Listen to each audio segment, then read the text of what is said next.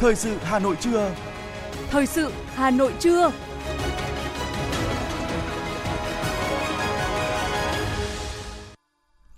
Kính chào quý vị và các bạn. Bây giờ là chương trình thời sự của Đài Phát thanh và Truyền hình Hà Nội, phát trực tiếp trên sóng phát thanh tần số FM 90 MHz.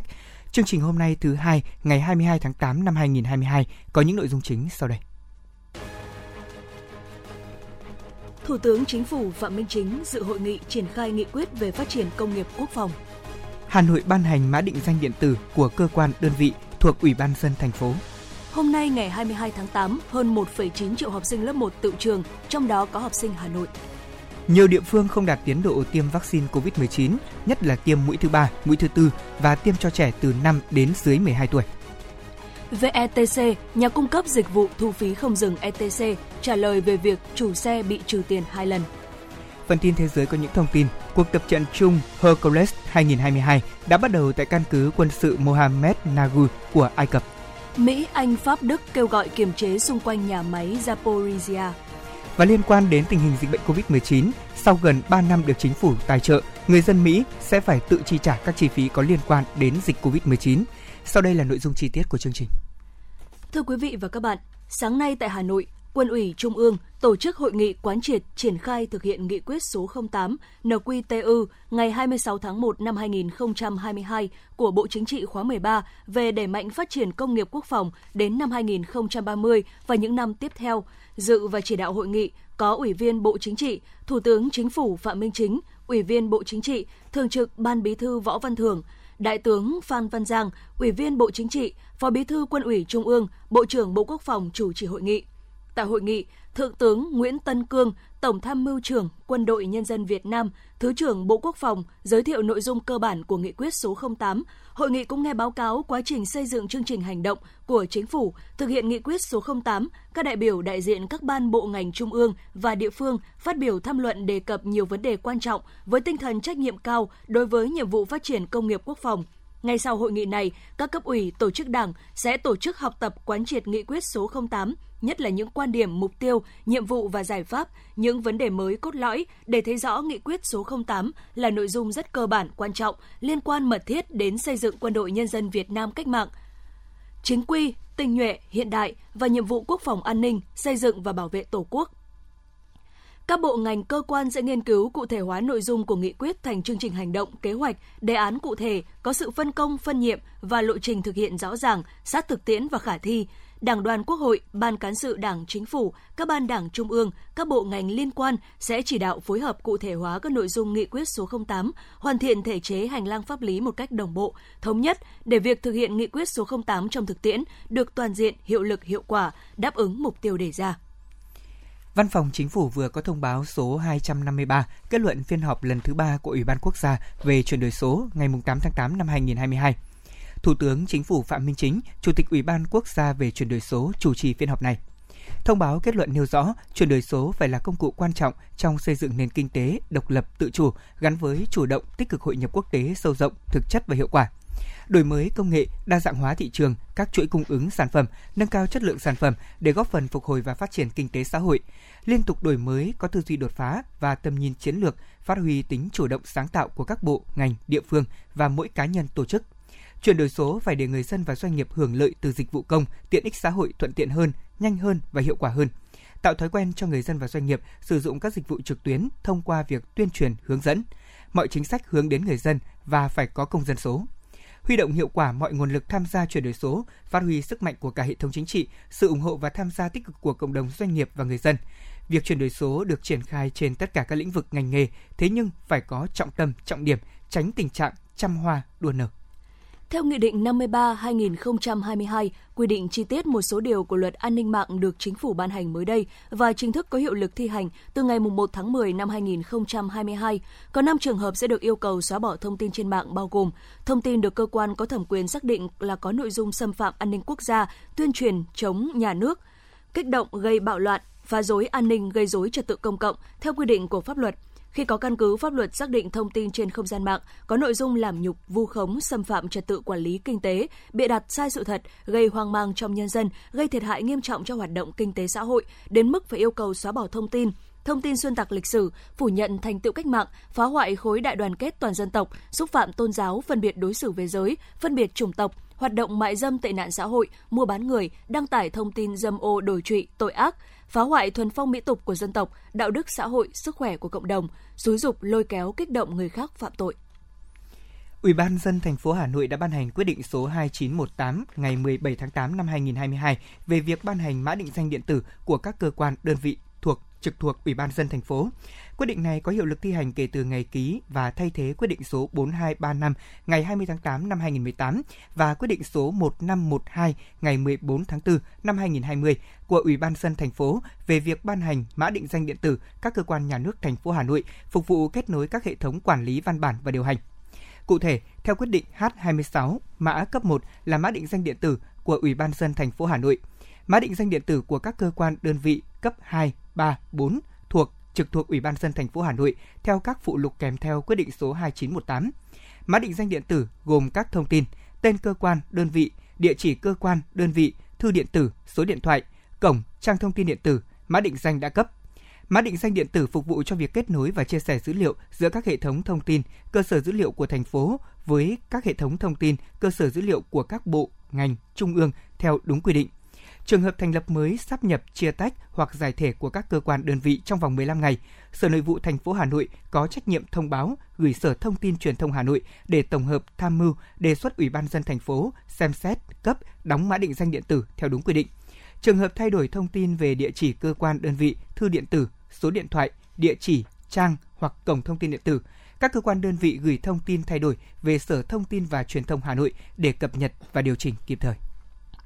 Tại dự thảo nghị định quy định về cấp nước sinh hoạt nông thôn, Bộ Tài nguyên và Môi trường đã đề xuất chính sách hỗ trợ cấp nước quy mô hộ gia đình và đối tượng hỗ trợ cấp nước quy mô hộ gia đình, bao gồm hỗ trợ hộ gia đình nông thôn vay vốn tín dụng ưu đãi từ chương trình tín dụng về nước sạch và vệ sinh nông thôn để xây dựng mới, nâng cấp sửa chữa công trình cấp nước quy mô hộ gia đình, hỗ trợ kinh phí xây dựng công trình cấp nước quy mô hộ gia đình cho đối tượng hộ nghèo, cận nghèo, gia đình chính sách ở khu vực nông thôn, hỗ trợ kinh phí lắp đặt thiết bị xử lý nước hộ gia đình cho đối tượng hộ nghèo, cận nghèo, gia đình chính sách ở khu vực nông thôn đang sử dụng nguồn nước từ giếng khoan, giếng đào hoặc nguồn cấp nước khác chưa đạt quy chuẩn. Mức hỗ trợ kinh phí lắp đặt thiết bị do Ủy ban nhân dân cấp tỉnh quy định theo thẩm quyền hoặc trình Hội đồng nhân dân tỉnh quyết định tùy theo từng đối tượng phù hợp khả năng cân đối ngân sách địa phương và tối đa 70% giá trị thực tế, nhưng không quá 5 triệu đồng một hộ đối với hộ nghèo, gia đình chính sách, tối đa 50% giá trị thực tế, nhưng không quá 4 triệu đồng một hộ đối với hộ cận nghèo. Thưa quý vị, dự kiến giá xăng ngày hôm nay sẽ quay đầu tăng sau 5 lần giảm giá liên tiếp. Do kỳ điều hành lần này trùng vào ngày Chủ nhật, nên thời gian điều hành sẽ được Liên Bộ Tài chính Công Thương lùi sang ngày làm việc tiếp theo, tức là vào 15 giờ ngày hôm nay, thứ hai, ngày 22 tháng 8. Hệ thống thanh toán của Việt Nam đã được bổ sung thêm hơn nửa triệu tỷ đồng sau 6 tháng đầu năm, trong đó riêng số tiền do người dân gửi vào hệ thống ngân hàng là gần 320.000 tỷ. Cùng với xu hướng gia tăng của tổng phương tiện thanh toán, việc dịch COVID-19 được kiểm soát và lãi suất tiền gửi ngân hàng tăng trên diện rộng từ đầu năm đã khiến dòng tiền gửi của ngân của người dân và các doanh nghiệp chảy vào kênh gửi ngân hàng. Mức tăng số dư tiền gửi của người dân trong 6 tháng đầu năm nay đã cao hơn gấp đôi so với cùng kỳ năm 2021 và cao hơn 30% so với năm 2020. Tính bình quân, mỗi ngày người dân mang thêm gần hơn 1.700 tỷ đồng gửi vào ngân hàng. Theo luật thuế năm 2019, mới đây, Ngân hàng Nhà nước đã có văn bản yêu cầu tất cả các ngân hàng phải cung cấp thông tin tài khoản của khách hàng cho cơ quan thuế khi có yêu cầu. Động thái này cũng được đánh giá là hoàn toàn phù hợp với thông lệ quốc tế. Tuy nhiên, điều đáng lưu ý là tính bảo mật thông tin cho khách hàng. Tên chủ tài khoản, số hiệu tài khoản theo mã số thuế đã được cơ quan quản lý thuế cấp, ngày mở tài khoản, ngày đóng tài khoản. Đó là những thông tin mà cơ quan thuế yêu cầu ngân hàng cung cấp. Nhiều khách hàng đã tỏ ra lo ngại khi biết thông tin của mình có thể sẽ được cung cấp cho bên thứ ba. Một khách hàng cho biết. Mặt cũng chưa chưa tích cực lắm là sẽ có thể là sẽ lộ uh, thông tin về những cái giao dịch của khách hàng. Những cái đấy thì như em là người tiêu dùng thì cũng có thể là cũng chưa chưa uh, chưa muốn lắm. Thế nhưng việc ngân hàng phải cung cấp thông tin cho cơ quan thuế được căn cứ theo luật quản lý thuế 2019, Nghị định 126/2020, Nghị định 117/2018 và các thông tư văn bản hướng dẫn của Bộ Tài chính và Ngân hàng Nhà nước. Theo luật sư Trương Thanh Đức, công ty luật An Vi. Luật quản lý thuế hiện hành là đã có quy định cái điều đó rồi và đã từng có cái thông tư hướng dẫn của Bộ Tài chính ngân hàng nhà nước rất là cụ thể về cái yêu cầu về cái thủ tục về cái thẩm quyền cung cấp thông tin ừ, của khách hàng cho cơ quan thuế để ờ, quản lý để theo dõi trong cái việc mà thu hồi nợ thuế.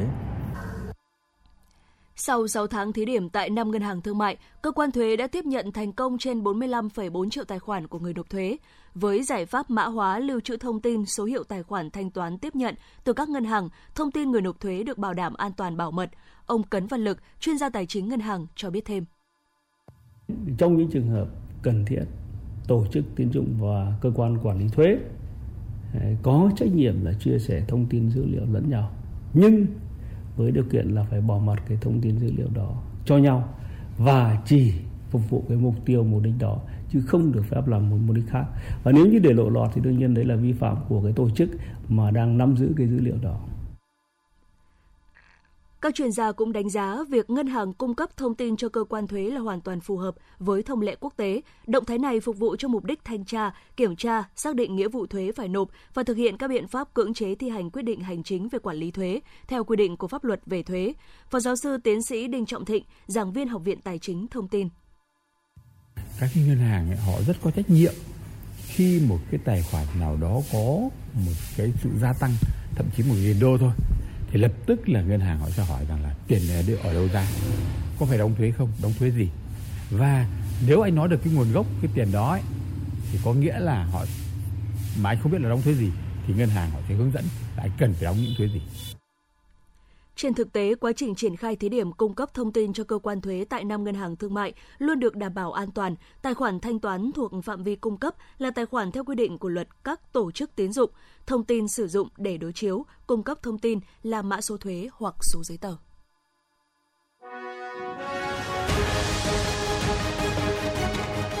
Thời sự Hà Nội, nhanh, chính xác, tương tác cao. Thời sự Hà Nội, nhanh, chính xác, tương tác cao.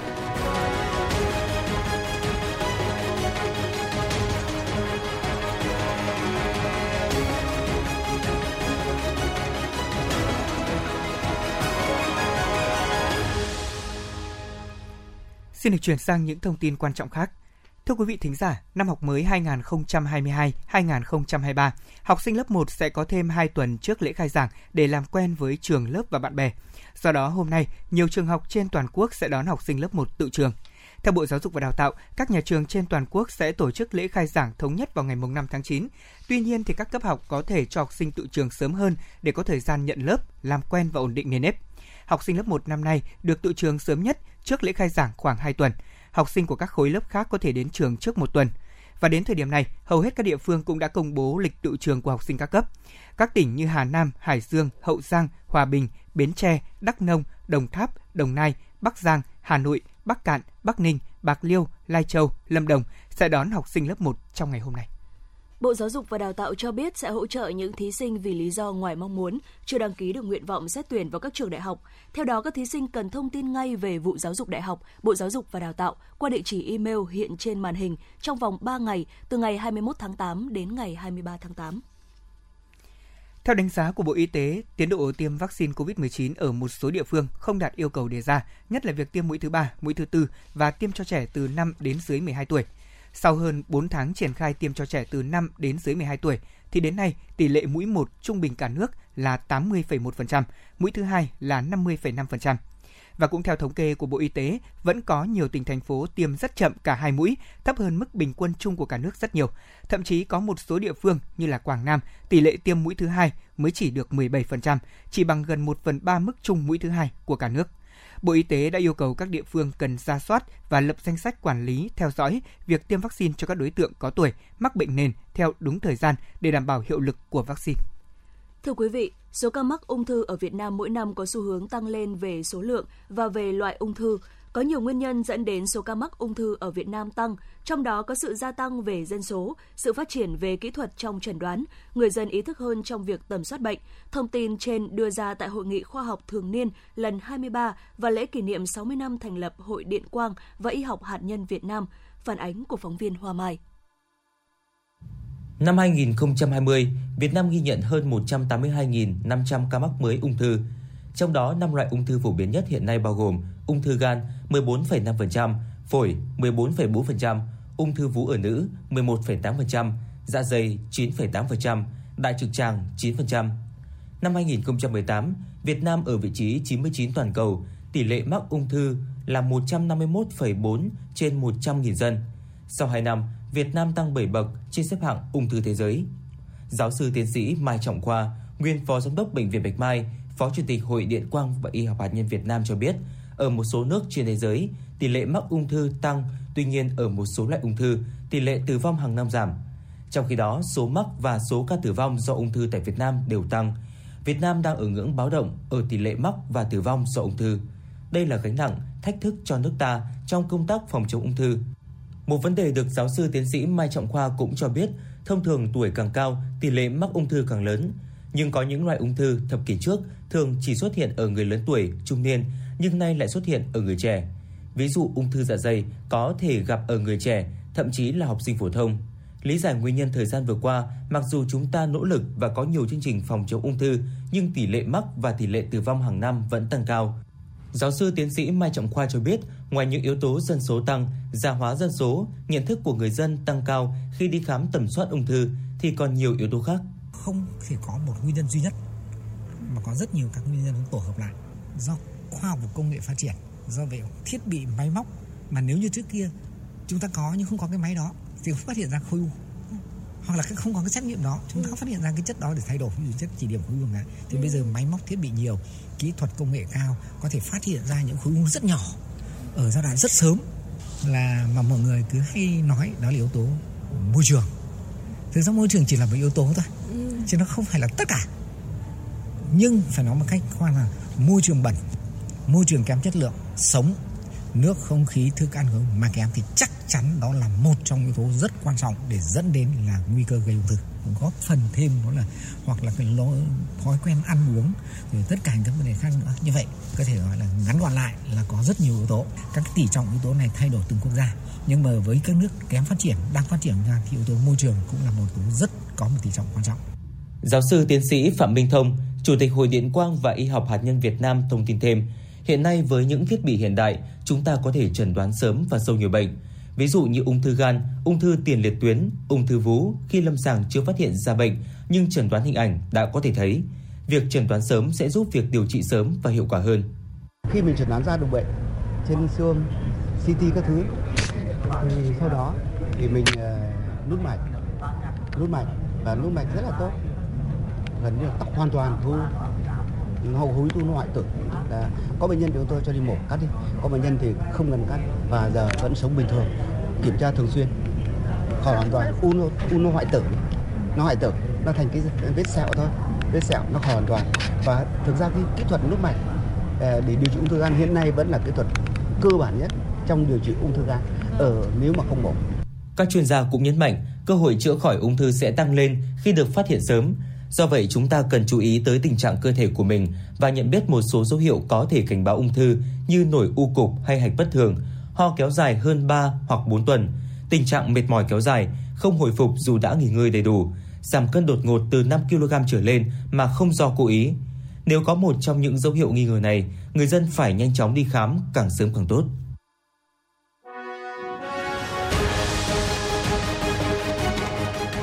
FM 90 cập nhật trên mọi cung đường. FM 90 cập nhật trên mọi cung đường.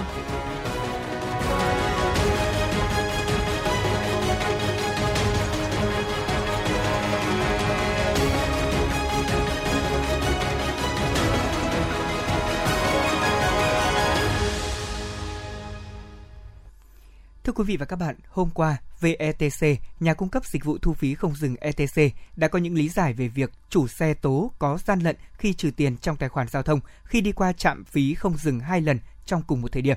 Trước đó thì một tài khoản trên mạng xã hội Facebook đã chia sẻ rằng người này bị thu tiền hai lần khi đi qua trạm thu phí trên quốc lộ 5. VETC cho biết đã liên hệ với chủ phương tiện để có thể giải thích về nguyên nhân sự cố và hoàn tiền lại cho khách hàng. Theo đó, VETC đánh giá nguyên nhân của sự cố này là hiếm gặp, có thể xảy ra trong các tình huống như hệ thống đọc chéo làn, tức là hai làn cùng đọc một xe trên một giao dịch qua trạm, hoặc là xe tiến vào vùng nhận diện, lùi lại và đảo làn. hệ ở hai làn đọc hai giao dịch hoặc là xe tiến vào vùng nhận diện, lùi lại và tiến lên trở lại, hệ thống đọc hai giao dịch của một xe. VETC cũng khẳng định việc chủ phương tiện bị trừ tiền hai lần là một sự cố hiếm gặp. Theo thông tin từ đơn vị bảo hiểm, những xe đã mua gói bảo hiểm vật chất, bảo hiểm thân vỏ khi va chạm với thanh chắn barrier tại trạm thu phí không dừng sẽ được bảo hiểm chi trả nếu có đủ bằng chứng. Cụ thể liên quan đến việc barrier các trạm ETC đóng lại dẫn đến va chạm vào đầu xe gây hư hỏng, chủ xe sẽ được bảo hiểm thanh toán ứng trước tiền sửa chữa nếu xe đã mua bảo hiểm vật chất. Sau đó đơn vị vận hành thu phí sẽ chi trả bù lại cho doanh nghiệp bảo hiểm theo nguyên tắc thế quyền. Trường hợp barrier chưa mở nhưng chủ phương tiện vẫn điều khiển xe ở vận tốc bình thường, nếu xảy ra va chạm, bảo hiểm vẫn sẽ chịu trách nhiệm bồi thường. Nhưng nếu xe đang qua trạm thu phí nhưng barrier bất ngờ đóng lại dẫn đến hư hỏng thì đơn vị chịu trách nhiệm sẽ là cơ quan vận hành barrier. Phòng Cảnh sát phòng cháy chữa cháy và cứu nạn cứu hộ Công an thành phố Hà Nội thông tin chính thức về vụ cháy tạo thành một cột khói đen lớn gây hoang mang dư luận tại quận Nam Từ Liêm. Theo đó vào khoảng 20 giờ tối ngày hôm qua, xảy ra cháy tại hộp công tơ điện tầng 7, trung cư NOCT, ngõ 44, đường Nguyễn Cơ Thạch, phường Cầu Diễn. Nhận được tin báo thì các lực lượng phòng cháy chữa cháy đã phối hợp với ban quản lý của tòa nhà triển khai hai lăng bê tại họng nước chữa cháy trong nhà và các bình chữa cháy sách tay đồng thời tổ chức thoát khói và hỗ trợ người dân thoát nạn, cứu được 7 người, trong đó có 3 cháu bé được nhanh chóng bế chạy thang bộ xuống nơi an toàn và hướng dẫn 8 người tự thoát nạn an toàn. Theo thống kê ban đầu, vụ cháy này không xảy ra thiệt hại về người. Nguyên nhân đang được các cơ quan chức năng tiến hành điều tra và làm rõ. Thiệt hại về tài sản cũng đang được các cơ quan chức năng thống kê. Liên quan vụ việc bắt cóc trẻ sơ sinh tại bệnh viện huyện Trương Mỹ, Công an huyện Trương Mỹ Hà Nội đã thông tin nghi phạm trong vụ việc là Nguyễn Thị Tuyến, 33 tuổi, ở xã Thụy Hương, bị bắt về hành vi chiếm đoạt người dưới 16 tuổi. Theo cơ quan công an, Tuyến làm công nhân một doanh nghiệp tư nhân trên địa bàn huyện Trương Mỹ. Qua đấu tranh khai thác bước đầu, cơ quan công an xác minh được thời gian gần đây do cả tin nên Nguyễn Thị Tuyến đã mắc bẫy kẻ lừa đảo trên mạng, bị chiếm đoạt số tiền hơn 10 triệu đồng. Thế đồng nghiệp có nhu cầu tìm trẻ sơ sinh để nhận làm con nuôi, nghi phạm nảy sinh ý định bắt cóc một cháu bé cho người này, chắc chắn sẽ được cảm ơn bù đắp khoản tiền bị lừa. Hiện Công an huyện Trương Mỹ đã tạm giữ hình sự đối với Nguyễn Thị Tuyến để điều tra về hành vi chiếm đoạt người dưới 16 tuổi, xử lý nghiêm theo quy định của pháp luật. Ngày 22 tháng 8, Công an quận Hoàn Kiếm cho biết đang tạm giữ 4 đối tượng, trong đó có Phạm Thị Thu Phương, sinh năm 1981, trú tại Nam Định, chủ quán karaoke New York về hành vi chứa chấp sử dụng trái phép chất ma túy, tàng trữ trái phép chất ma túy.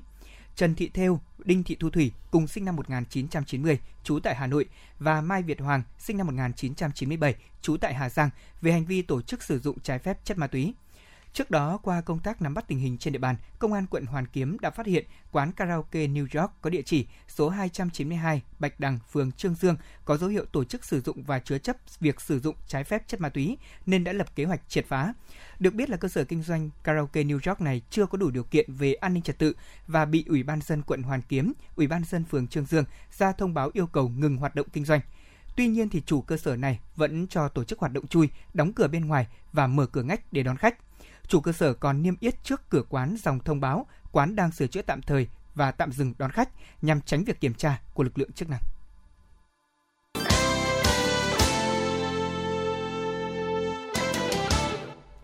Quý vị thính giả đang nghe chương trình thời sự của Đài Phát thanh và Truyền hình Hà Nội, được phát trực tiếp trên sóng FM tần số 90 MHz. Sẽ được chuyển sang phần tin thế giới. Thưa quý vị và các bạn, cuộc tập trận chung Hercules 2022 đã bắt đầu tại căn cứ quân sự Mohammed Nagui của Ai Cập từ ngày 21 tháng 8 với sự tham gia của các nước Ai Cập, Ả Rập Xê Út, UAE, Hy Lạp và Cộng hòa Sip. Cộng hòa Dân chủ Congo và Bahrain cũng tham gia cuộc tập trận chung này với tư cách là quan sát viên.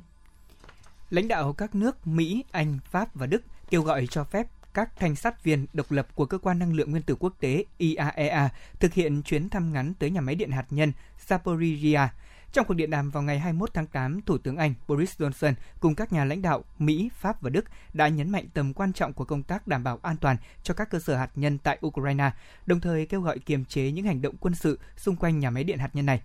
Đại sứ Vasily Nebenzia, trưởng phái đoàn thường trực của Nga tại Liên Hợp Quốc cũng nhất trí rằng cơ quan năng lượng nguyên tử quốc tế có thể đến thăm nhà máy này ngay trong tháng 8.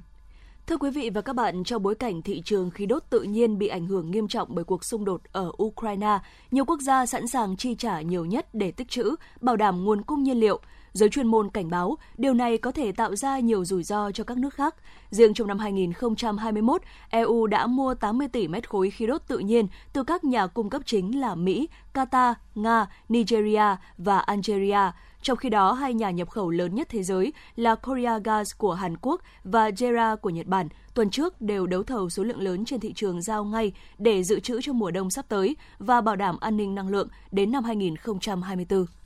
Ngày 21 tháng 8, gần 2.000 công nhân đã ngừng thực hiện công việc tại cảng Felixstowe của cảng container lớn nhất của nước Anh trong cuộc đình công kéo dài 8 ngày. Cuộc đình công này diễn ra sau một tuần chứng kiến các cuộc đình công của hàng nghìn công nhân ngành vận tải nước này có liên quan tới những tranh chấp lương do cuộc khủng hoảng giá cả sinh hoạt. Liên quan đến tình hình COVID-19, đến sáng ngày 22 tháng 8, thế giới có trên 600,77 triệu người mắc, trong đó hơn 6,47 triệu trường hợp đã tử vong vì đại dịch này. Quốc gia chịu ảnh hưởng nghiêm trọng nhất bởi dịch vẫn là Mỹ, với trên 95,33 triệu ca mắc và hơn 1,065 triệu trường hợp tử vong. Tại tâm dịch COVID-19 lớn thứ hai thế giới là Ấn Độ, hôm qua, nước này đã ghi nhận tổng cộng trên 44,34 triệu người nhiễm virus SARS-CoV-2, bao gồm hơn 527.300 người thiệt mạng. Sau khi phát hiện các biến thể mới, chính phủ của nước này cũng đang tập trung cải thiện độ bao phủ liều vaccine tăng cường trong bối cảnh tỷ lệ tiêm liều thứ ba của nước này còn rất thấp. Pháp hiện là điểm nóng dịch bệnh lớn thứ ba toàn cầu với hơn 153.500 bệnh nhân COVID-19 không qua khỏi, trong tổng số trên 34,35 triệu người nhiễm bệnh ở quốc gia này. Ngược lại với xu hướng giảm cách đây một tháng thì số ca mắc mới COVID-19 tại Italy đang tăng trở lại với mức tăng 14,4% trong tuần qua. Italy, quốc gia đầu tiên tại khu vực châu Âu bị ảnh hưởng nghiêm trọng do đại dịch COVID-19, ghi nhận số ca mắc mới tăng từ giữa tháng 6 đến giữa tháng 7 năm nay, sau đó giảm. Tuy nhiên thì làn sóng lây nhiễm mới lại gia tăng trở lại trong vài ngày qua. Sau gần 3 năm được chính phủ tài trợ, người dân Mỹ sẽ phải tự chi trả các chi phí liên quan đến dịch COVID-19. Bộ Y tế và Dịch vụ Nhân sinh Mỹ dự kiến sẽ họp vào cuối tháng này để thảo luận về biện pháp mới. Cuộc họp sẽ có sự tham dự của các bên liên quan đến lĩnh vực y tế và chăm sóc sức khỏe, trong đó đại diện của các chuỗi nhà thuốc, cơ quan y tế các bang và các nhà sản xuất thuốc sẽ thảo luận để vạch ra lộ trình và các quy định về quản lý để thực hiện chuyển đổi trên. Báo chí Nga dẫn thông tin từ các lực lượng cứu hộ xác nhận 16 người đã thiệt mạng trong một vụ chiếc xe buýt mini va chạm với hai xe tải ở vùng Uninanov của miền Nam nước Nga ngày 21 tháng 8. Theo các nhân chứng, sau khi bị một chiếc xe tải va chạm, chiếc xe buýt mini đã tiếp tục bị một chiếc xe tải khác đâm vào đuôi và vụ tai nạn này khiến 16 người thiệt mạng. Hãng thông tấn chính thức INA của Iraq dẫn nguồn lực lượng phòng vệ dân sự nước này cho biết bốn thi thể đã được tìm thấy trong đống đổ nát tại đền thờ Katarat al Imam Ali ở tỉnh Kabbalah, miền trung Iraq. Các nhân viên cứu hộ Iraq đang nỗ lực tìm kiếm những người sống sót bị chôn vùi dưới đống đổ nát sau khi một trận lở đất ập vào một ngôi đền của người Shia ở nước này.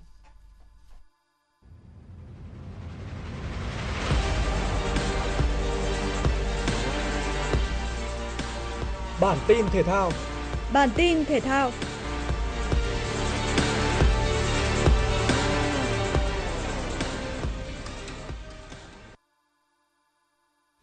Trận chung kết giải bóng đá nữ Cúp Quốc gia 2022 chứng kiến màn đọ sức giữa câu lạc bộ Thành phố Hồ Chí Minh 1 và Hà Nội 1. Trong 90 phút thi đấu chính thức, không ít những pha ăn miếng trả miếng hấp dẫn được tạo ra, nhưng hiệu quả và tính chính xác trong khâu xử lý cuối cùng là điều mà hai đội còn thiếu. Kết quả hòa không đều, buộc hai đội phải bước vào phân định thắng bại trên chấm 11 m. Tại đây, Huy Như và các đồng đội đã vượt qua câu lạc bộ Hà Nội 1 với tỷ số 5-4 để lên ngôi vô địch. Đây cũng là lần thứ ba liên tiếp câu lạc bộ nữ Thành phố Hồ Chí Minh vô địch cúp quốc gia. Ở trận tranh hạng 3 diễn ra trước đó, đội nữ Than khoáng sản Việt Nam dễ dàng đánh bại câu lạc bộ Thái Nguyên TNT 3-0 với cú đúp của Nguyễn Thị Thúy và pha lập công của Hoàng Quỳnh. Kết thúc giải, nhà vô địch thành phố Hồ Chí Minh 1 nhận được phần thưởng 100 triệu đồng, câu lạc bộ Hà Nội 1 đứng ở vị trí thứ hai nhận 80 triệu đồng, trong khi câu lạc bộ Than khoáng sản Việt Nam được thưởng 50 triệu đồng cho vị trí thứ ba. Ngay sau cúp quốc gia, các đội bóng sẽ bước vào tranh tài tại giải bóng đá nữ vô địch quốc gia 2022 diễn ra từ ngày 30 tháng 8 đến ngày 24 tháng 9, cũng tại Trung tâm Đào tạo bóng đá trẻ Việt Nam. Ngày hôm nay, Huỳnh Như sẽ sang Bồ Đào Nha làm các thủ tục gia nhập câu lạc bộ Lành, đội bóng đang chơi ở giải vô địch quốc gia nữ Bồ Đào Nha.